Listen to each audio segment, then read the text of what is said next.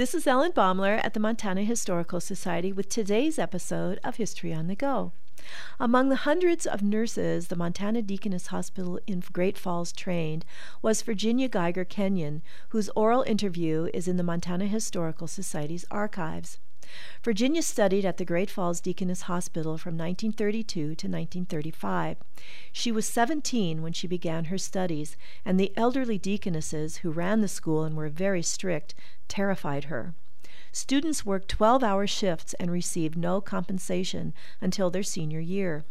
Virginia's mother sent her the weekly cream check, which amounted to about a dollar twelve, and patched her uniforms from discarded pieces and parts found in the hospital laundry room.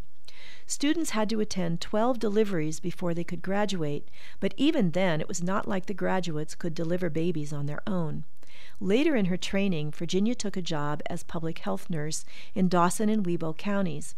One of her first assignments was to go out into the county and deliver a layette to an expectant mother. As she reached the family's gate, she could hear that the woman was in labor.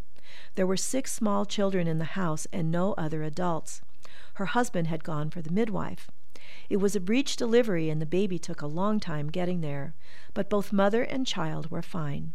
When Virginia finally got back to town and reported to the health officer what had happened, he simply mumbled, Well, the baby would have got there without you. Virginia, on the other hand, felt it was quite an experience. At the time, she was only 20 years old. This is Ellen Baumler at the Montana Historical Society. Visit us, become a member, and show your love for Montana's heritage.